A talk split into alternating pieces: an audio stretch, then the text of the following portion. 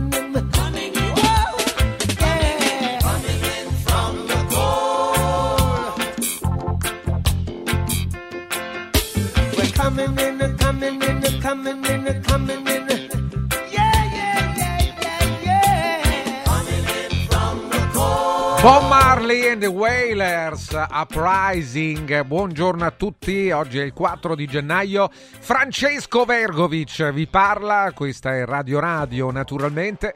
E punto e a capo la rassegna stampa di Francesco Borgonovo, vice direttore della Verità, pronto come tutte le mattine. Buongiorno.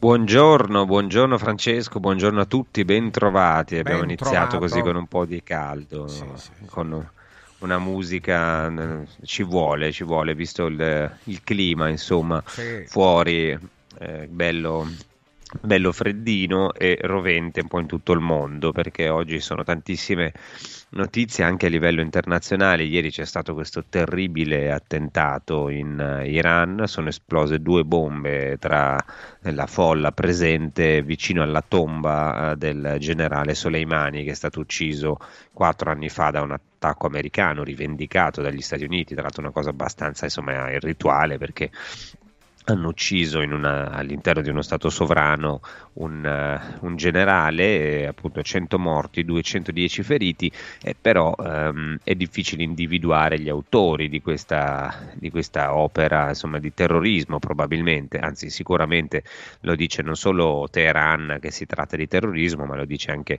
l'Unione Europea, hanno parlato le autorità americane dicendo non è colpa nostra né di Israele, e però sia la, l'Iran eh, sia Khamenei che Hezbollah, cioè i, i militanti, i miliziani il, libanesi che sono vicini all'Iran, dicono che eh, qui mh, ci sarà una risposta. Eh, Nasrallah, il capo di Hezbollah, che dovrebbe parlare di nuovo domani, dice se Israele ci attacca sarà guerra senza limiti, mentre l'iraniano Khamenei dice gli odiosi criminali avranno una durissima risposta. E, e, qui la situazione si sta un po' surriscaldando a livello medio orientale, eh, ovviamente continuano i bombardamenti e gli attacchi in, nel, in Palestina da dopo l'attacco di Hamas del 7 ottobre, eh, l'operazione israeliana per distruggere i militanti islamici va avanti, purtroppo continuano a morire anche una marea di, di, civili, cosa che insomma dovrebbe un po' colpirci secondo me, ma invece sembra che non, non susciti grandissime reazioni, e, però appunto il conflitto rischia di allargarsi, c'è eh, in apertura di tutti i quotidiani italiani questa strage, su Repubblica c'è la strage dei Pasdaran, appunto in Iran esplodono due bombe tra la folla sulla tomba di Soleimani, 100 morti per Teheran e terrorismo, dura la reazione di Raisi e Khamenei, gli attentatori saranno schiacciati, eh, Washington sostiene non è opera nostra, è l'ISIS, lo Stato islamico.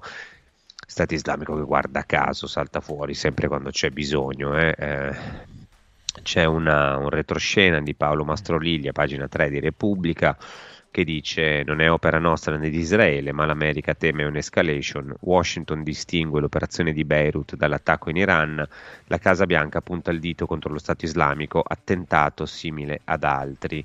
Ehm, tra l'altro c'era stato appunto un attacco a Beirut per uccidere eh, Saleh al-Aruri, che è uno dei capi di Hamas, uno dei capi del braccio militare di Hamas.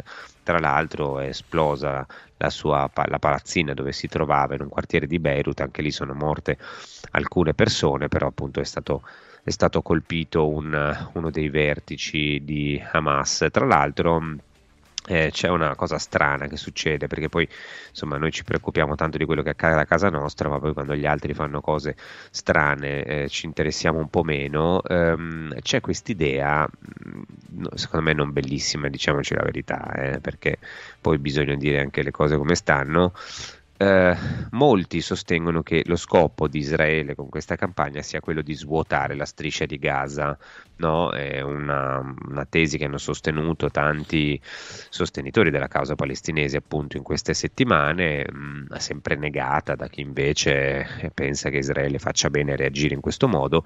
Eh, qual è il punto? Il punto è che eh, pare che ci siano invece delle conferme. Il uh, Times of Israel dice che la, lo svuotamento della striscia di Gaza dai suoi legittimi abitanti sta diventando una politica ufficiale del governo. Itamar Ben-Gvir, che è il ministro della sicurezza nazionale, ha ribadito ieri che ehm, lo Stato di Israele incoraggia l'emigrazione di massa da Gaza che consentirà agli israeliani che eh, vivono al confine di tornare a casa in sicurezza dello stesso parere l'altro ministro Bezalel Smotrich che spinge per il ritorno degli insediamenti ebraici nella striscia. Eh, l'idea qual è? Pare che ci siano stati addirittura dei contatti con nazioni africane eh, come il Congo per fare migrare i palestinesi di Gaza. Questo è, era il sospetto che insomma, si sospettava che stesse avvenendo qualcosa di questo genere nelle settimane passate, a quanto pare è così, cioè Israele intende svuotare quella zona, forse far ritornare gli insediamenti ebraici o comunque liberarsi di una buona parte no, del, dei due milioni di persone che, che, stanno, che stanno, a Gaza.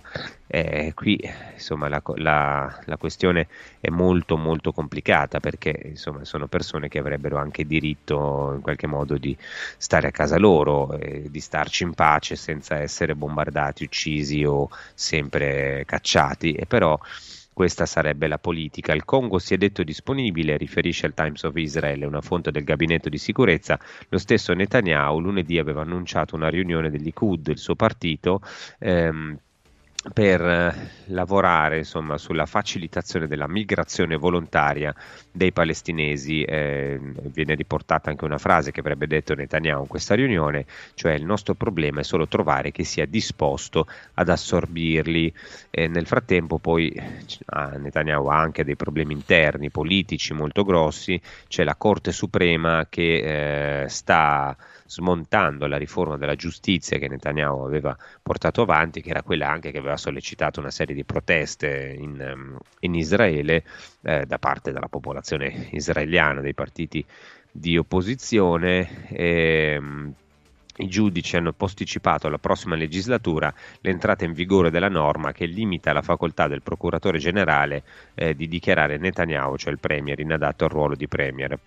Eh, ci sono state una serie di modifiche molto contestate dai giudici della Corte Costituzionale e quindi vedremo eh, anche lì, insomma, sembra di capire che la parabola politica di Netanyahu, almeno per quello che che, che, riguarda insomma, questa fase storica sia giunta alla conclusione. Anche sul Corriere della Sera ci sono numerosi servizi su questo tema. Titola il Corriere Stragi in Iran, alta tensione, oltre 90 morti in due esplosioni. Teheran parla di terrorismo, in Libano Nasrallah accusa Israele.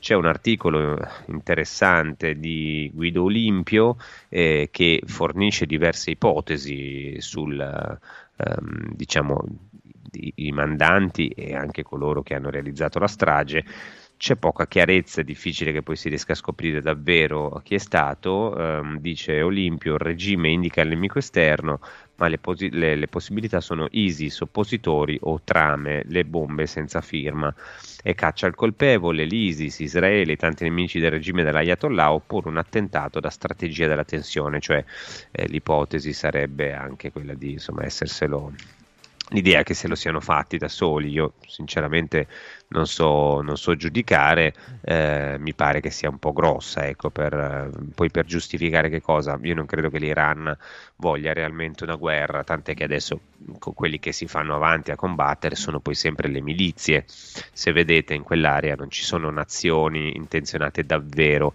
a scendere in guerra, c'è Hezbollah che combatte, cioè ci sono libani, le milizie libanesi, ehm, ci sono eh, gli, gli Houthi, che tra l'altro sono oggetto di un'operazione militare degli Stati Uniti che fermano le, fermano le navi sostanzialmente, ma anche quelli sono ribelli, una milizia ribelle e, e l'Iran parla, no, minaccia, fa dichiarazioni, ma non sembra eh, intenzionato davvero a entrare no, la, in, in, un conflitto, anche perché probabilmente non sarebbe in grado di reggerlo o comunque conosce le conseguenze. Um, c'è una, un retroscena anche sul Corriere che dice il Mossad riporta la versione del, dei servizi segreti israeliani, il Mossad, eh, secondo cui appunto il Mossad sarebbe pronto a colpire ovunque.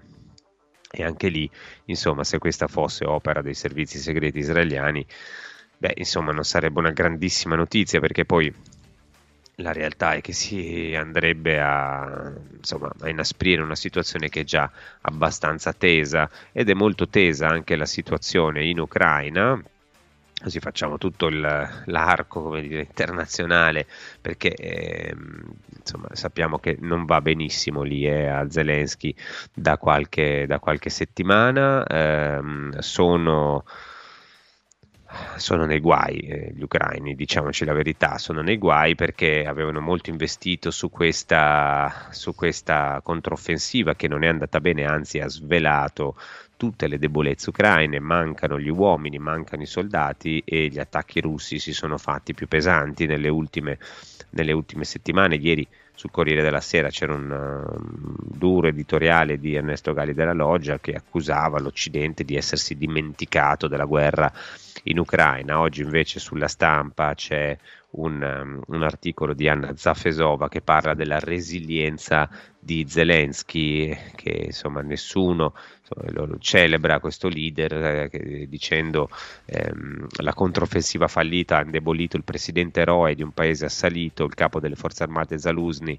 è diventato suo principale rivale, ma gli attacchi di, feroci di Putin lo hanno reso indispensabile non solo all'Ucraina, ma io credo che in realtà sia un po' il contrario, cioè eh, Zelensky è in crisi, ha fatto un po' il suo tempo, probabilmente anche dentro casa c'è un po' di gente che eh, comincia a avere dei dubbi sulla sua politica di resistenza fino all'ultimo ucraino anche perché insomma, una generazione intera è stata falciata e l'Ucraina è in condizioni terrificanti ehm, e Zelensky regge finché è un presidente di guerra No, questo è, è, abbastanza ovvio, finché rimane il conflitto resta Zelensky nell'emergenza, poi i suoi oppositori hanno ripreso forza nelle, negli ultimi tempi e probabilmente non è detto che se si andasse alle elezioni insomma, tornerebbe, tornerebbe a vincere Zelensky che già era in difficoltà prima della guerra, ora sicuramente ha avuto un momento di, di ehm, dire,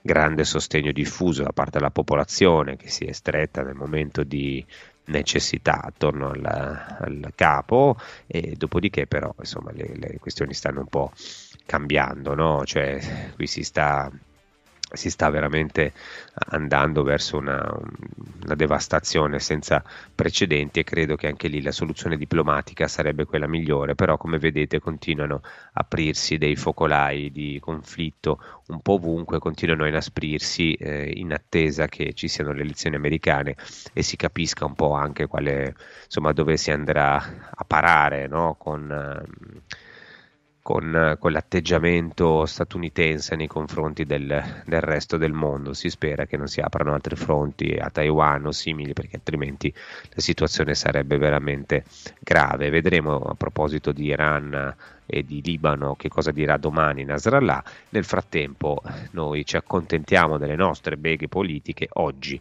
è il 4 gennaio, quindi è il giorno dell'annunciatissima conferenza di Giorgia Meloni, rinviata no? per tutti i problemi, l'influenza, poi gli otoliti, che sono una cosa particolarmente fastidiosa. Tra l'altro mi pare aver capito qualcosa di simile alla labirintite, quindi oggi a breve eh, dovrebbe dovrebbe parlare, per cui vediamo anche cosa dirà e si esprimerà, credo, anche sul caso che da due giorni oh, tiene banco. Non eh, ne parlavi eh. per nulla stamattina, sono rimasto veramente no, così ma... disarmato. Perché non parla di Pozzolo? Il nostro Francesco. No, mi riferisco al sì. caso Sumaoro. Ah, il caso Sumaoro, ho capito. il caso Sumaoro. Sumaoro che potrebbe a questo punto essere, entrare in Fratelli d'Italia, questo, così abbiamo chiuso il cerchio. Sarebbe no? bello, tutta... sarebbe bello. No, eh. però ci sono delle cose, Francesco, sì. tocca parlarne eh, sì. di questo caso, che io insomma, cioè, eh beh, mi sembrava che avessimo affrontato. Certo. Tocca parlarne perché ci sono un po' di novità, ci sono delle cose che non tornano nelle varie versioni e qui se, fo- se, ci fossero dei pezzetti di verità in alcune cose che escono sui giornali, qua la cosa si farebbe abbastanza grossa, eh, ma a vari livelli, perché per esempio oggi Repubblica fa un articolo pesantissimo in cui dice spunta un'ipotesi secondo cui non sarebbe stato il solo a sparare. E qui la faccenda si fa un po' grigia, no? ma ne parliamo dopo anche con un ospite. Ora io... è veramente incredibile. Ma ho sentito anch'io questa storia perché, sai, ho vissuto 12 anni a Biella, quindi lì intorno conosco un po' Sparavano, tutte. No? Sì, sì, sì. E mi hanno raccontato appunto di, di persone che sparavano in aria a festeggiare eh, l'anno, quindi eh, pare buon ultimo sia arrivato Pozzolo non è stato il primo a sparare, ma poi sulla scia di questa sparatoria, eh, pervaso da tanto festeggiare, eh, eh abbia tirato fuori l'arma anche lui. Sembra sia andata così. Ma mi hanno detto alcune so- da capire. Eh, queste sono, circolano varie versioni. Ipotesi, Una di quelle. Certo. Eh, una è questa, sarebbe quella che lì c'erano vari agenti della polizia penitenziaria, con sì. cui tra l'altro Del Mastro ha storicamente un rapporto no? che gli è stato anche molto rimproverato sostiene Repubblica che stessero sparando tutti, a un certo punto eh, Pozzolo arrivato tardi avrebbe eh, per, in qualche modo tirato fuori la pistola e sarebbe partito un colpo Amiche, amichevolmente capisce. però l'ha tirata fuori eh, amichevolmente però certo eh, è una, storia, una storia da capire bene eh, se però... ci sono i testimoni che parlino no? Che la dicano eh, ci tutta, pare ci siano, li stanno risentendo tutti, però qui c'è qualcosa che non anche torna. La, stessa, anche... la persona stessa che è stata ferita, insomma, potrebbe ha detto delle cose, eh. dica tutto e buonanotte. No? Eh, ha detto delle cose, non delle altre. Anche qui adesso lo vediamo perché è curioso. Perché poi se da, eh, cioè, un conto è dare la mm. colpa no, al singolo deputato e dire ah, è il cretino che fa sì, la classe sì. dirigente. Un altro conto è se si mm. apre tutta una cosa in cui ci sono anche lì c'erano esponenti delle forze mm. dell'ordine, eh?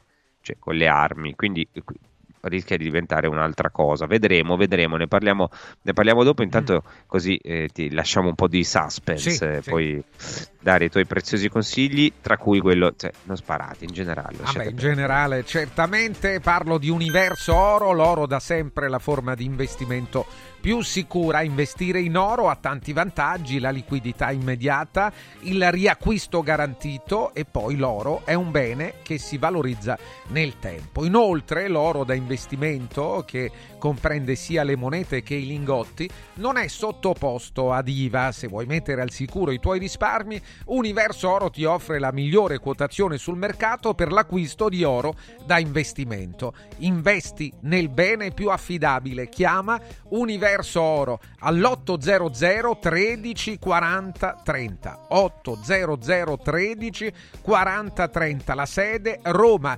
Viale Eritrea 88 Mauris, il numero uno del risparmio per la casa e la famiglia. Naturalmente Mauris, azienda leader nel settore dei prodotti per l'igiene, per la cura della persona e per la casa, con oltre 100 punti vendita in Italia, dove trovate una vasta esposizione di detersivi, profumeria, casalinghi, ferramenta, articoli per l'automobile, cartoleria, articoli per il giardino, linea tessile, accessori per la cucina, piccoli elettrodomestici, giocattoli. Per la Befana e tutto per i nostri piccoli amici amici a quattro zampe. Tutto delle migliori marche, oltre ai prodotti a marchio Mauris, con uno straordinario rapporto qualità-prezzo. Ma tutte le promozioni le trovi sul sito mauris.it. Mauris. Mauris, il numero uno del risparmio per la casa e la famiglia. Punto e a capo. Villa Mafalda, il punto di riferimento a Roma per la tua salute. A Villa Mafalda l'esperienza medica incontra l'alta tecnologia. Una proposta completa di prestazioni eseguite in totale comfort e sicurezza. Esami diagnostici con le strumentazioni più all'avanguardia. Chirurgia endoscopica e robotica per interventi meno invasivi e una guarigione più rapida. Assistenza medica 24 ore su 24 tutto l'anno, compreso i festivi. Villa Mafalda è in via Monte delle Gioie 5 a Roma. Villa Mafalda falda.com. Convenzionata con le maggiori compagnie assicurative. Una speciale convenzione è riservata agli ascoltatori Radio Radio. Al centro di Roma, a pochi passi da Fontana di Trevi, c'è un posto veramente speciale dove una cena tra amici, un incontro di lavoro o un pranzo in famiglia diventano indimenticabili. È Comodo Mercato Trevi, il locale dove trovi tutto ciò che desideri, con 5 cucine a vista per soddisfare ogni palato. Dalla cucina romana al sushi, dalla pizza alla pasta fatta in casa, ai cocktail spettacolari. Comodomercatotrevi.it, aperto tutti i giorni in via del Lavatore 88. Riempi le tue feste di emozioni. Stanno tornando gli incentivi statali da Valentino concessionaria Volkswagen. Ma i fondi sono destinati a durare pochi giorni e per non perdere questa opportunità ti attendiamo oggi stesso. Fino a 5.000 euro di vantaggi con rottamazione statale su Polo, Taigo, T-Cross, T-Rock, Golf e Tiguan, anche in pronta consegna. Valentino, concessionaria Volkswagen, via Tiburtina 1097, via Tuscolana 1233, via Paesiello e Largo Lanciani. E da oggi anche nel megastore di via Prenestina 911. Nuovo, usato certificato, service e ricambi. ValentinoAutomobili.it 6 gennaio, apertura straordinaria. Confartigianato è da più di 70 anni al servizio degli imprenditori e delle loro famiglie, erogando servizi come fisco, credito, avvio d'impresa, export, formazione, consorzio energetico, assistenza sanitaria, CAF e patronato. Abbiamo federazioni di categorie e mestieri firmatari dei principali contratti collettivi nazionali di lavoro e presenti in tutti i livelli istituzionali. Dove c'è impresa, c'è Confartigianato. Confartigianatoroma.it il centro medico estetico Salus Genovese è sempre all'avanguardia. Infatti trovi elettromedicali per il ringiovanimento di viso, collo e décolleté. E i prezzi? I prezzi sono i più bassi del mercato. Prova MS AIFU e Hydra Facial. Prenota una consulenza gratuita al numero 06 44 20 92 81. Salus Genovese a San Cesareo 06 44 20 92 81. Salute e bellezza su misura per te. In un momento in cui i mercati sono in forte tempesta, scegli il sereno. Da sempre l'oro è la forma di investimento più sicura. Universo Oro ti offre la migliore quotazione sul mercato per l'acquisto di oro da investimento. Investire in oro vuol dire liquidità immediata, riacquisto garantito e un valore finanziario certo nel tempo. Universo Oro, numero verde 813 4030. Universo-oro.it. Sede a Roma, Viale Eritrea 88. Antò fa freddo, Antò fa freddo, non ce la faccio più. Accendi la caldaia Vylant. Ecco fatto, amore, l'ho accesa. Mmm, Antò fa caldo. Pochi giorni fa con la Calor Plus ho installato una caldaia a condensazione della Vylant con sole 12 rate da 95 euro e mi hanno anche regalato 7 anni di garanzia. Eh, con questa caldaia mi sto togliendo tante soddisfazioni. Fallo anche tu con la Calor Plus. Chiama subito lo 06 86 21 3671. Antò. Continuo senso di fame? Dormi poco? Sei stressato? La soluzione c'è. Sirt Life presenta Lipo, il nuovo e moderno integratore naturale studiato per agire sulle cause che comportano l'accumulo di grasso, riducendo lo stress, gli zuccheri e i grassi presenti nel sangue, stimolando il metabolismo. Scopri Lipo su radioradioshop.it e approfitta delle combinazioni Lipo più Sirt 500 Plus al prezzo speciale solo per gli ascoltatori di Radio Radio. Lipo più Sirt 500 Plus per elevare naturalmente il tuo livello di benessere. Natale in mostra! Immergetevi nella storia con Da Tutankhamon a Cleopatra, presso il Wow Set Shopping Center di Fiumicino, Roma. Mummie, i gioielli di Tutankhamon e la grande regina Cleopatra. Info su italmostre.com. Ho ho ho! Shake up the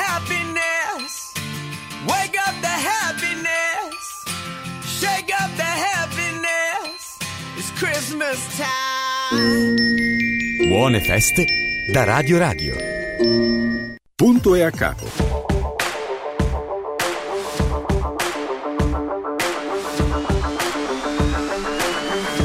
Ci siamo, Francesco Borgonovo sempre con noi. Eccolo. Rieccoci, rieccoci, buongiorno a tutti. Sono arrivati un po' di messaggi, tra l'altro i soliti che mi accusano di essere pro Putin. ehm, dico a Luca e a un altro che scrive che io non ho alcuna intenzione di fare propaganda per nessuno, eh, ho semplicemente letto un articolo della stampa commentandolo, visto che di quello si parla, non di, di, altre cose, non ho mai apprezzato la guerra, ho sempre detto che mi auguravo che finisse quanto prima in un modo o nell'altro, quindi amico Putin, eh, poi sinceramente anche queste cose vai a vivere in Russia e quant'altro, no, io invece voglio restare serenamente qui, vorrei che ci raccontassimo tutta la parte di, no, tutto quello che c'è da sapere riguardo alla guerra, non solo una versione come dire, con le fette di prosciutto sugli occhi. Infatti, dopo due anni siamo ancora qua, grazie alle meravigliose previsioni di quelli che invece facevano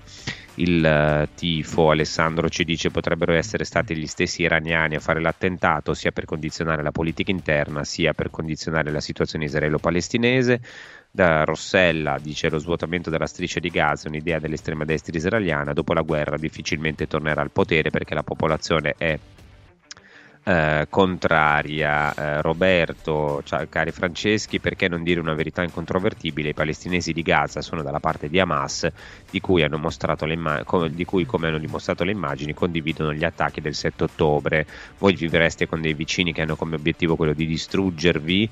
Eh, ma insomma sì, mi sembra un po' più complicata di così, però eh, mi permetto, detto questo, sicuramente i sostenitori di Hamas eh, giustamente hanno qualche eh, qualche mm, difficoltà diciamo, andare d'accordo con gli israeliani, capisco il timore della popolazione israeliana ad avere a fianco queste persone. Si avvicina il momento della conferenza stampa di Giorgia Meloni, che oggi insomma, è una situazione arriva in un momento piuttosto teso.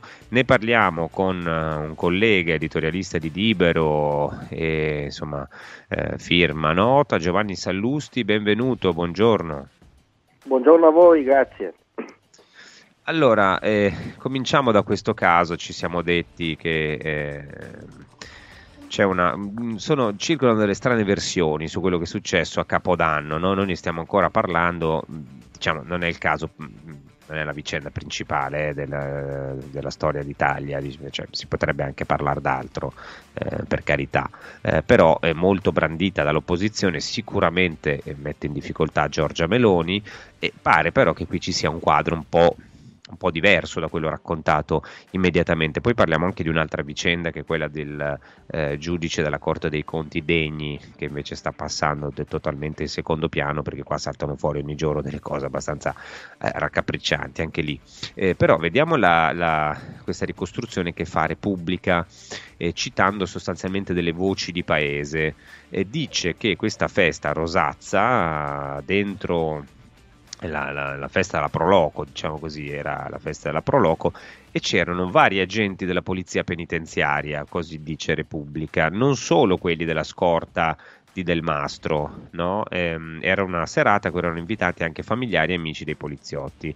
Una notte di Baldoria, proprio tra virgolette, eh, riporta Repubblica, dove allo scoccare della mezzanotte questa è la nuova ipotesi, sarebbero stati sparati dei colpi di pistola, non solo dei, dei botti, mortaretti, insomma le solite cose di cui poi, peraltro si potrebbe anche fare a meno secondo me, ma eh, alcuni, degli, alcuni degli agenti presenti avrebbero esploso dei colpi di pistola non dentro la sala dove c'erano dei bambini, ma eh, in un luogo defilato No, probabilmente fuori dall'edificio. A un certo punto, verso l'una, sarebbe arrivato anche il deputato Emanuele Pozzolo, eh, che insomma, mentre questi sparavano, avrebbe fatto vedere anche lui di possedere un'arma e però in, nel giro di pochi istanti eh, non si capisce bene la dinamica, cioè cosa sia successo in quel momento. Ricordiamo che si tratta di una pistola molto piccola, ma allo stesso tempo, come hanno spiegato molti esperti, anche molto sensibile, cioè lì bisogna tirare il cane per farla sparare, ovviamente, no?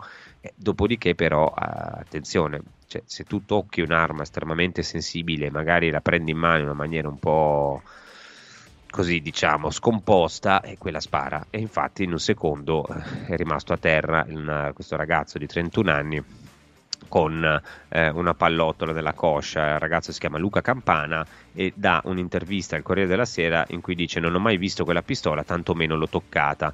Quindi qui la versione, un, l'ennesima versione che si disegna è questa, cioè una festa in cui sparano degli agenti così per, per fare, boh, non si capisce bene cosa, a Capodanno, eh, a un certo punto salta fuori anche questa pistola che forse cade ah, dalla, dalla, giacca del deputato, forse lui la mostra, ehm, in qualche maniera insomma eh, qualcuno la tocca la fa, e fa partire un colpo non si capisce se è lo stesso deputato o qualcun altro dei presenti e questo colpo finisce nella gamba del 31enne Luca Campana che è parente di uno degli agenti, so, parente acquisito di uno degli agenti della scorta di, del Mastro.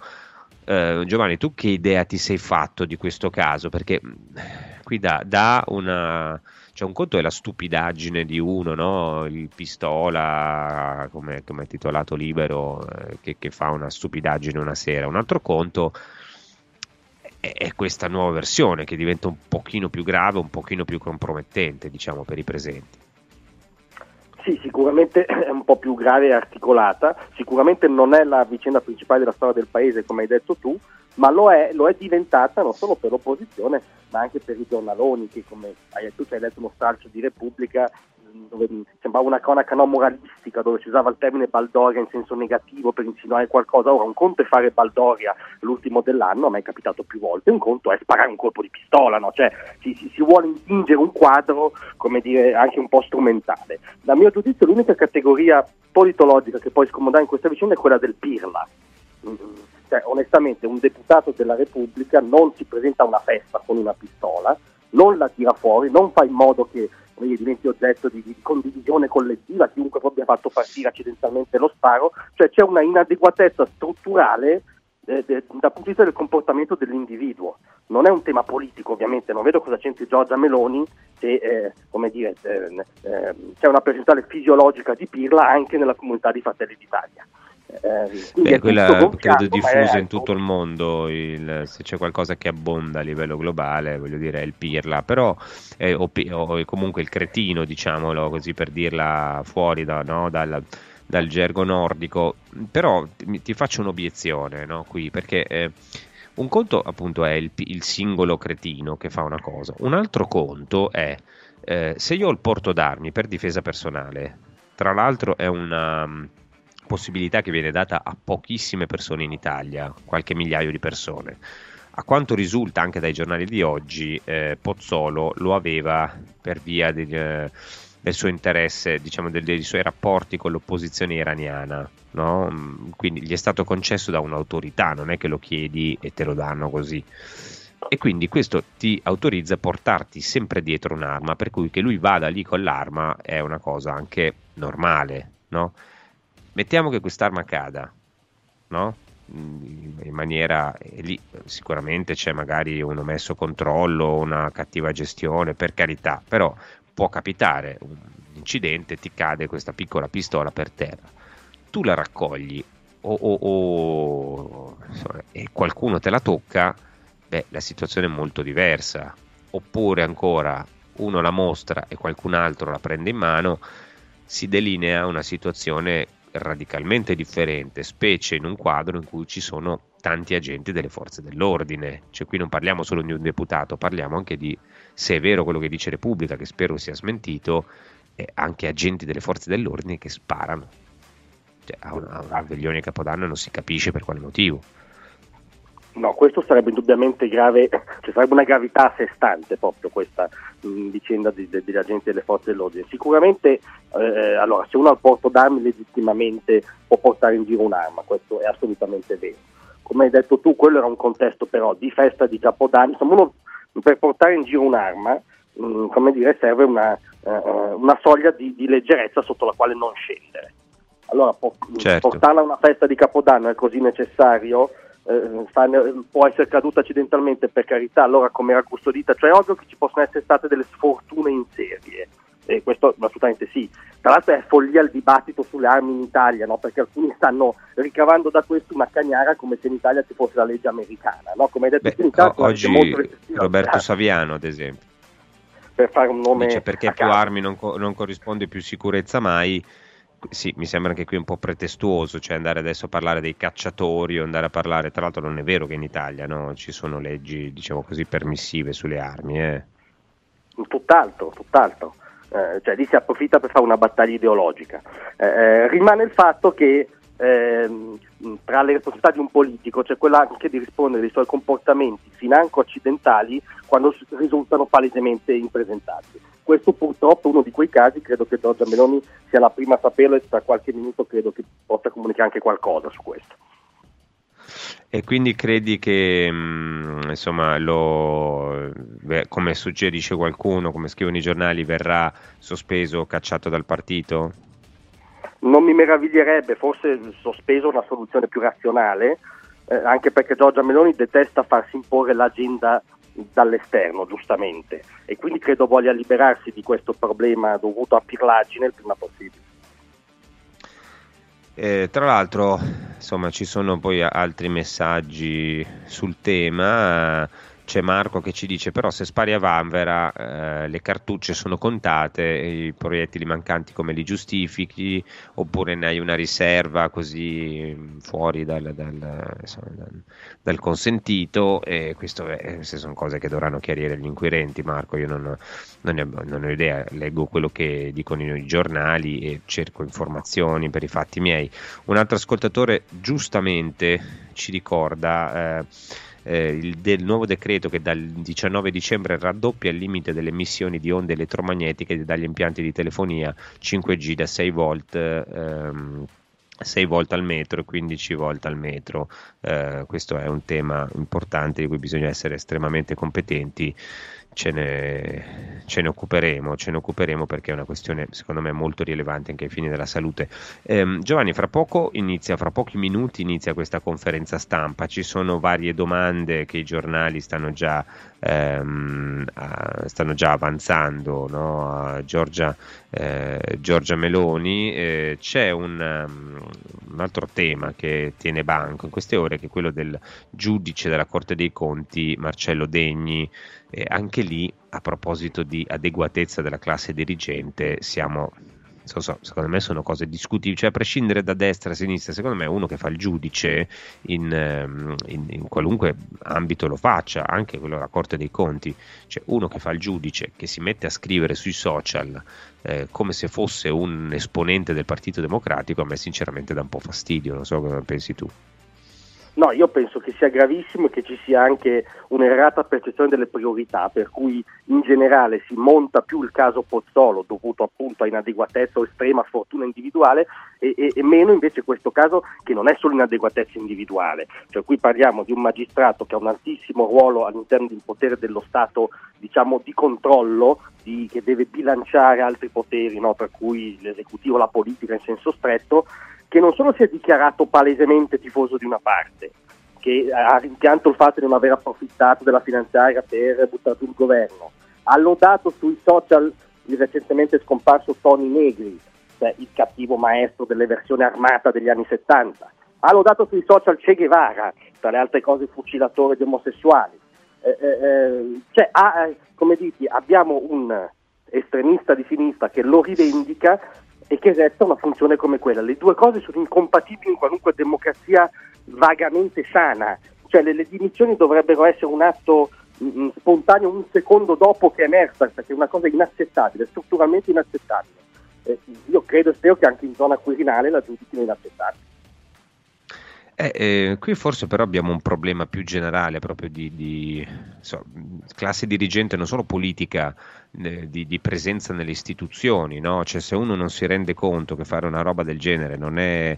So, c'è anche un senso de, dell'istituzione, no? Io credo che uno che...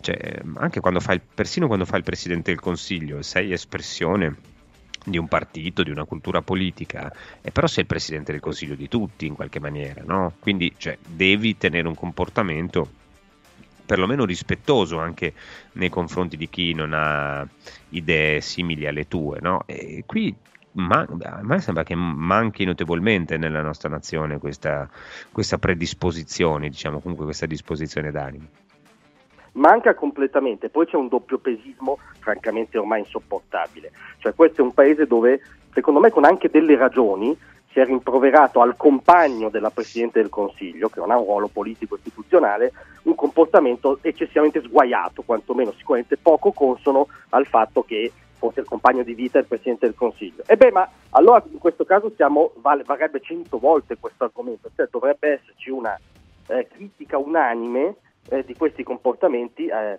eh, come dite, in, tutto, in tutto l'arco politico, non in, in, tutta l'opinione pubblica. Invece questo giudice è un eroe per parte dell'opinione pubblica, perché noi non siamo in un contesto sano in cui governa la destra, la sinistra lavora per scalzarla alle prossime elezioni. Questa sarebbe una democrazia dell'alternanza sana.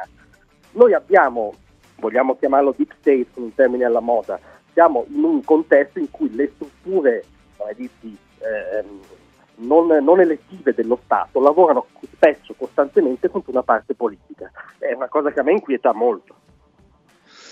Sì, poi secondo me c'è anche però una, una divisione ideologica eh, molto, insomma, a un livello feroce veramente eh, che, che, ci impedisce poi anche di ragionare. Io vedo alcuni messaggi, adesso c'è sempre poi dell'ascoltatore di prima, di cui non ricordo il nome, eh, di nuovo che mi accusa di essere putiniano addirittura filo Hamas, eh, di stare con Conte, Schlein, eh, tutti questi. Ehm, io semplicemente esprimo le mie idee, non ho mai pensato che Putin fosse il salvatore del mondo, cioè non, non mi interessa attaccarmi a salvatori eh, di altre nazioni, io vorrei che a me interessa la sorte dell'Italia, no? i russi faranno quello che credono, gli ucraini hanno tutto il diritto di fare quello che, che hanno fatto e lo dico dal primo istante, credo che qui sia stata data una lettura sbagliata di questo conflitto che sia stata data una lettura miope e questo non mi rende né filo Putin né filo qualcun altro. Se uno è filo Uh, si pensa di essere un patriota ucraino, no? pur essendo italiano, pur magari non avendo mai sventolato la bandiera italiana in vita sua, beh, è libero di farlo, se ne assume le conseguenze e mi sembra che insomma, questo tifo da stadio che si vede sempre, anzi è più nobile il tifo da stadio di questa roba qui, perché se non altro il tifo da stadio insomma, non provoca sconvolgimenti a livello mondiale. Ehm, eh, Nicola ci scrive, come accennavo ieri a proposito delle prime circostanziate dichiarazioni raccolte, qui siamo tornati sul caso di, mm, eh, dello sparo di Capodanno, si prestano a elaborare improbabili verità. Ehm, Carlo ci dice ogni anno muoiono in Italia circa 20 persone in battute di casa caccia, per non parlare dei feriti, però tutti zitti, ora sembra abbiano scoperto l'acqua calda. Eh, Riccardo ci dice: Ma davvero state riparlando di questo tema? Un tema che non ha alcuna rilevanza per il paese. C'è una guerra mondiale in atto, probabilmente stiamo vivendo la fine della civiltà occidentale eh, la fase topica di un progetto che dura da una quarantina d'anni nell'ottica della creazione di un nuovo capitalismo e noi in Italia un mese che passiamo dal panettone alla Ferragna, un imbecille che spara alla festa di Capodanno. Eh, Riccardo, noi parliamo di tutto, abbiamo iniziato parlando dell'Iran, parliamo di continuo, della guerra, della situazione internazionale, però ci sono poi anche i casi politici, perché comunque questo è un caso che eh, tocca il governo in carica. ora, può essere una patologia, chiedo qui anche Giovanni Sallusti, cioè eh, noi eh, siamo in un quadro internazionale in cui di sicuro l'Italia non ha tutta questa autonomia decisionale, eh, questo è anche insomma, scritto nella storia, come dire, e purtroppo i governi debbono occuparsi anche di tutte queste cose molto marginali, forse sono le uniche cose che restano ai governi eh, da tanti punti di vista. Eh, noi le tocchiamo, ne parliamo, le affrontiamo, visto che poi ne parla la gran parte della popolazione, cerchiamo di fare un po' di chiarezza, tutto qui, non è che ci dimentichiamo degli altri argomenti, Giovanni. No, sono oggettivamente notizie, tra l'altro diventano notizie proprio nel momento in cui eh, eh, diciamo, l'opposizione o media legati all'opposizione le, le, usano come clava contro il governo, quindi esistono nel dibattito e non puoi non parlarne. Poi come dici tu le cose sono meno scollegate di quello che sembrano, perché la vita di un governo, ahimè, vive cioè passa dall'attentato in Iran a Pozzolo, cioè governare un paese vuol dire, eh, eh, come dirti, veramente passare dall'alto al basso. Eh, certo, mh, mm, mm, la parte buona dell'obiezione dell'ascoltatore, eh, eh, ma non riguarda, come dirti, noi, riguarda mh, mm, quelli per i quali Pozzolo è davvero una priorità. Quella sì che è una patologia del dibattito, ovviamente. Eh, diciamo che dopo quello che è successo in Iran, il rischio di guerra mondiale è davvero concreto. Io ho letto anche poche analisi, analisi pise oggi di quello che è successo ieri eh, eh, sui giornaloni che invece fanno, eh, spaccano i capelli in quattro sull'arma caduta, eh, la baldoria di Capodanno, eccetera. Questo sì è una patologia, eh, se vuoi, del nostro sistema mediatico però. Sì, va detta anche una cosa, è che noi, cioè, sul, purtroppo, diciamo l'Italia, per esempio sul conflitto in Iran e l'Europa, perché l'Europa è scomparsa da tutti i radar su qualunque conflitto nel mondo, sembra che non esista, cioè ci sarebbe anche un rappresentante degli esteri eh, dell'Europa, però vabbè, mm, così, en passant.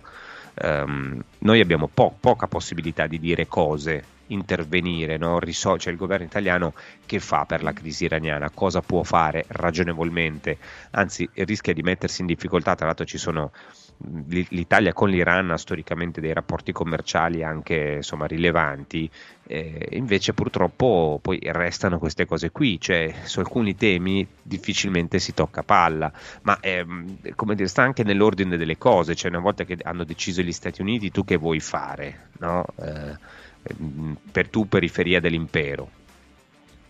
Guarda, su questo sono d'accordo con te, anche se magari abbiamo una visione diversa come dire, sulla, sulle ragioni di questa, di questa cosa. Eh, c'è da dire che il dramma però è che non è ben chiaro cosa hanno deciso gli Stati Uniti. Questo in questo caso lo dico da dire, inveterato filoamericano. Eh, non si capisce in questa crisi eh, gli Stati Uniti hanno avuto una reazione immediata, secondo me lodevole e utile, subito dopo il 7 ottobre. Hanno mandato due portaerei facendo da deterrente eh, per, rispetto alle minacce iraniane, che all'inizio erano minacce esplicite su Israele. Ha cambiato molto atteggiamento quando ha visto le due portaerei americane. Adesso, probabilmente perché stiamo entrando nell'anno elettorale americano, c'è una, eh, un tentennamento, c'è una cosa che succede spesso, cioè la riluttanza dell'America a svolgere il suo ruolo da impero. Cioè io rilancerei, io sa- credo che sarebbe il nostro interesse che l'America lo esercitasse fino in fondo il suo ruolo imperiale. Invece quando si dimostra riluttante, come in queste settimane, eh, sei preda dell'incertezza perché come dici tu l'Italia è inserita in un sistema di alleanze, non può certo, ma questo è secondo me non solo storicamente motivato, ma è anche utile per l'interesse nazionale, non può da sola muovere il quadro. E, e quando c'è la riluttanza americana è un problema per tutto l'Occidente, secondo me. Eh, io mm, sugli Stati Uniti ho una visione diversa, però eh, sul ruolo che dovrebbero avere, diciamo, meno neoconservatrice, però eh, effettivamente questo è un problema mh, mm, e non solo sull'Iran, Biden, insomma, mh, mm, non si capisce poi perché Trump un certo disimpegno lo aveva teorizzato, no? un rivolgimento all'interno e infatti non ha dato inizio a nuove guerre. Biden non si capisce bene che cosa voglia fare, cosa abbia voluto fare in questi anni, è una via di mezzo Insomma, vedremo come andrà a finire con le elezioni. Direi che siamo arrivati alla fine e poi il mio dialogo con l'ascoltatore mi è mi accusa di essere un servo di Putin, lo riprenderemo magari in altre occasioni. Comunque lo saluto caramente, lo ringrazio di ascoltarci e di, e di dibattere insomma, rispetto alle opinioni di tutti. Grazie Giovanni Sallusti, firma Grazie di Libero, vedremo come si evolverà, soprattutto fra pochi, pochi istanti. Francesco inizia sì, la sì, conferenza sì, stampa della Meloni, quindi vedremo anche cosa dirà. Grazie Francesco, a domani. Buona giornata Grazie, naturalmente. Noi parleremo di questo della conferenza stampa perché a tra poco c'è Mario Tozzi, ma alle 12 arriva Marco Antonellis che è sul posto. Marco Antonellis, eh, direttore del Giornale d'Italia. Attenti, il Dumpling Bar vuole arrivare in tutta Italia eh, con l'idea del nuovo franchising 2.0 già sperimentato in altre città fuori da Roma, a Roma naturalmente nel suo punto di piazza Meucci 1, ma a Macerata, a Bari, a Mentana in via Luigi Sturzo 3, qui per tutte le ordinazioni è previsto il 10% di sconto, ad Albano Laziale, ai Castelli Romani.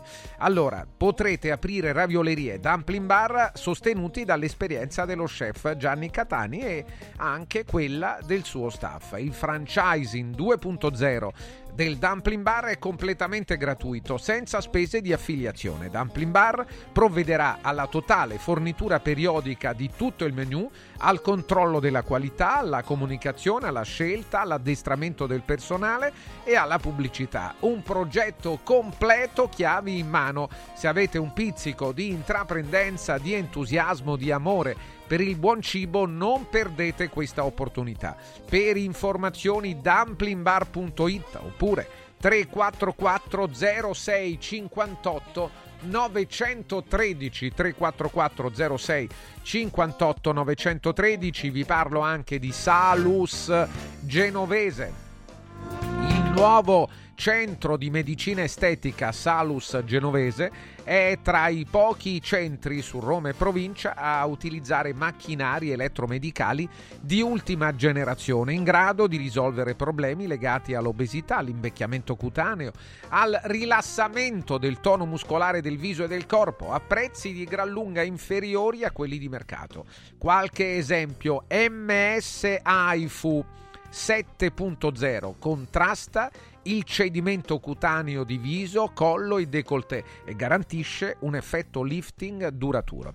C'è anche l'Hydra Facial, famoso tra le stelle di Hollywood per una pulizia profonda della cute di viso, collo e décolleté e dona un effetto ringiovanimento che è molto, molto efficace. Poi c'è MS Starlight, laser medicale per l'epilazione definitiva in sole 6 sedute. Chiamate. Chiamate per credere, i prezzi sono i più bassi del mercato.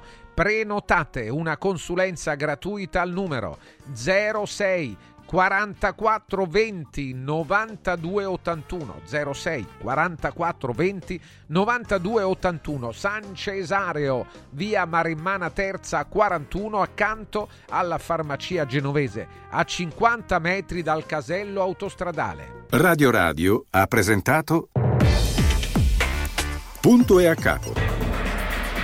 L'attualità letta dai giornali e riletta da Francesco Borgonovo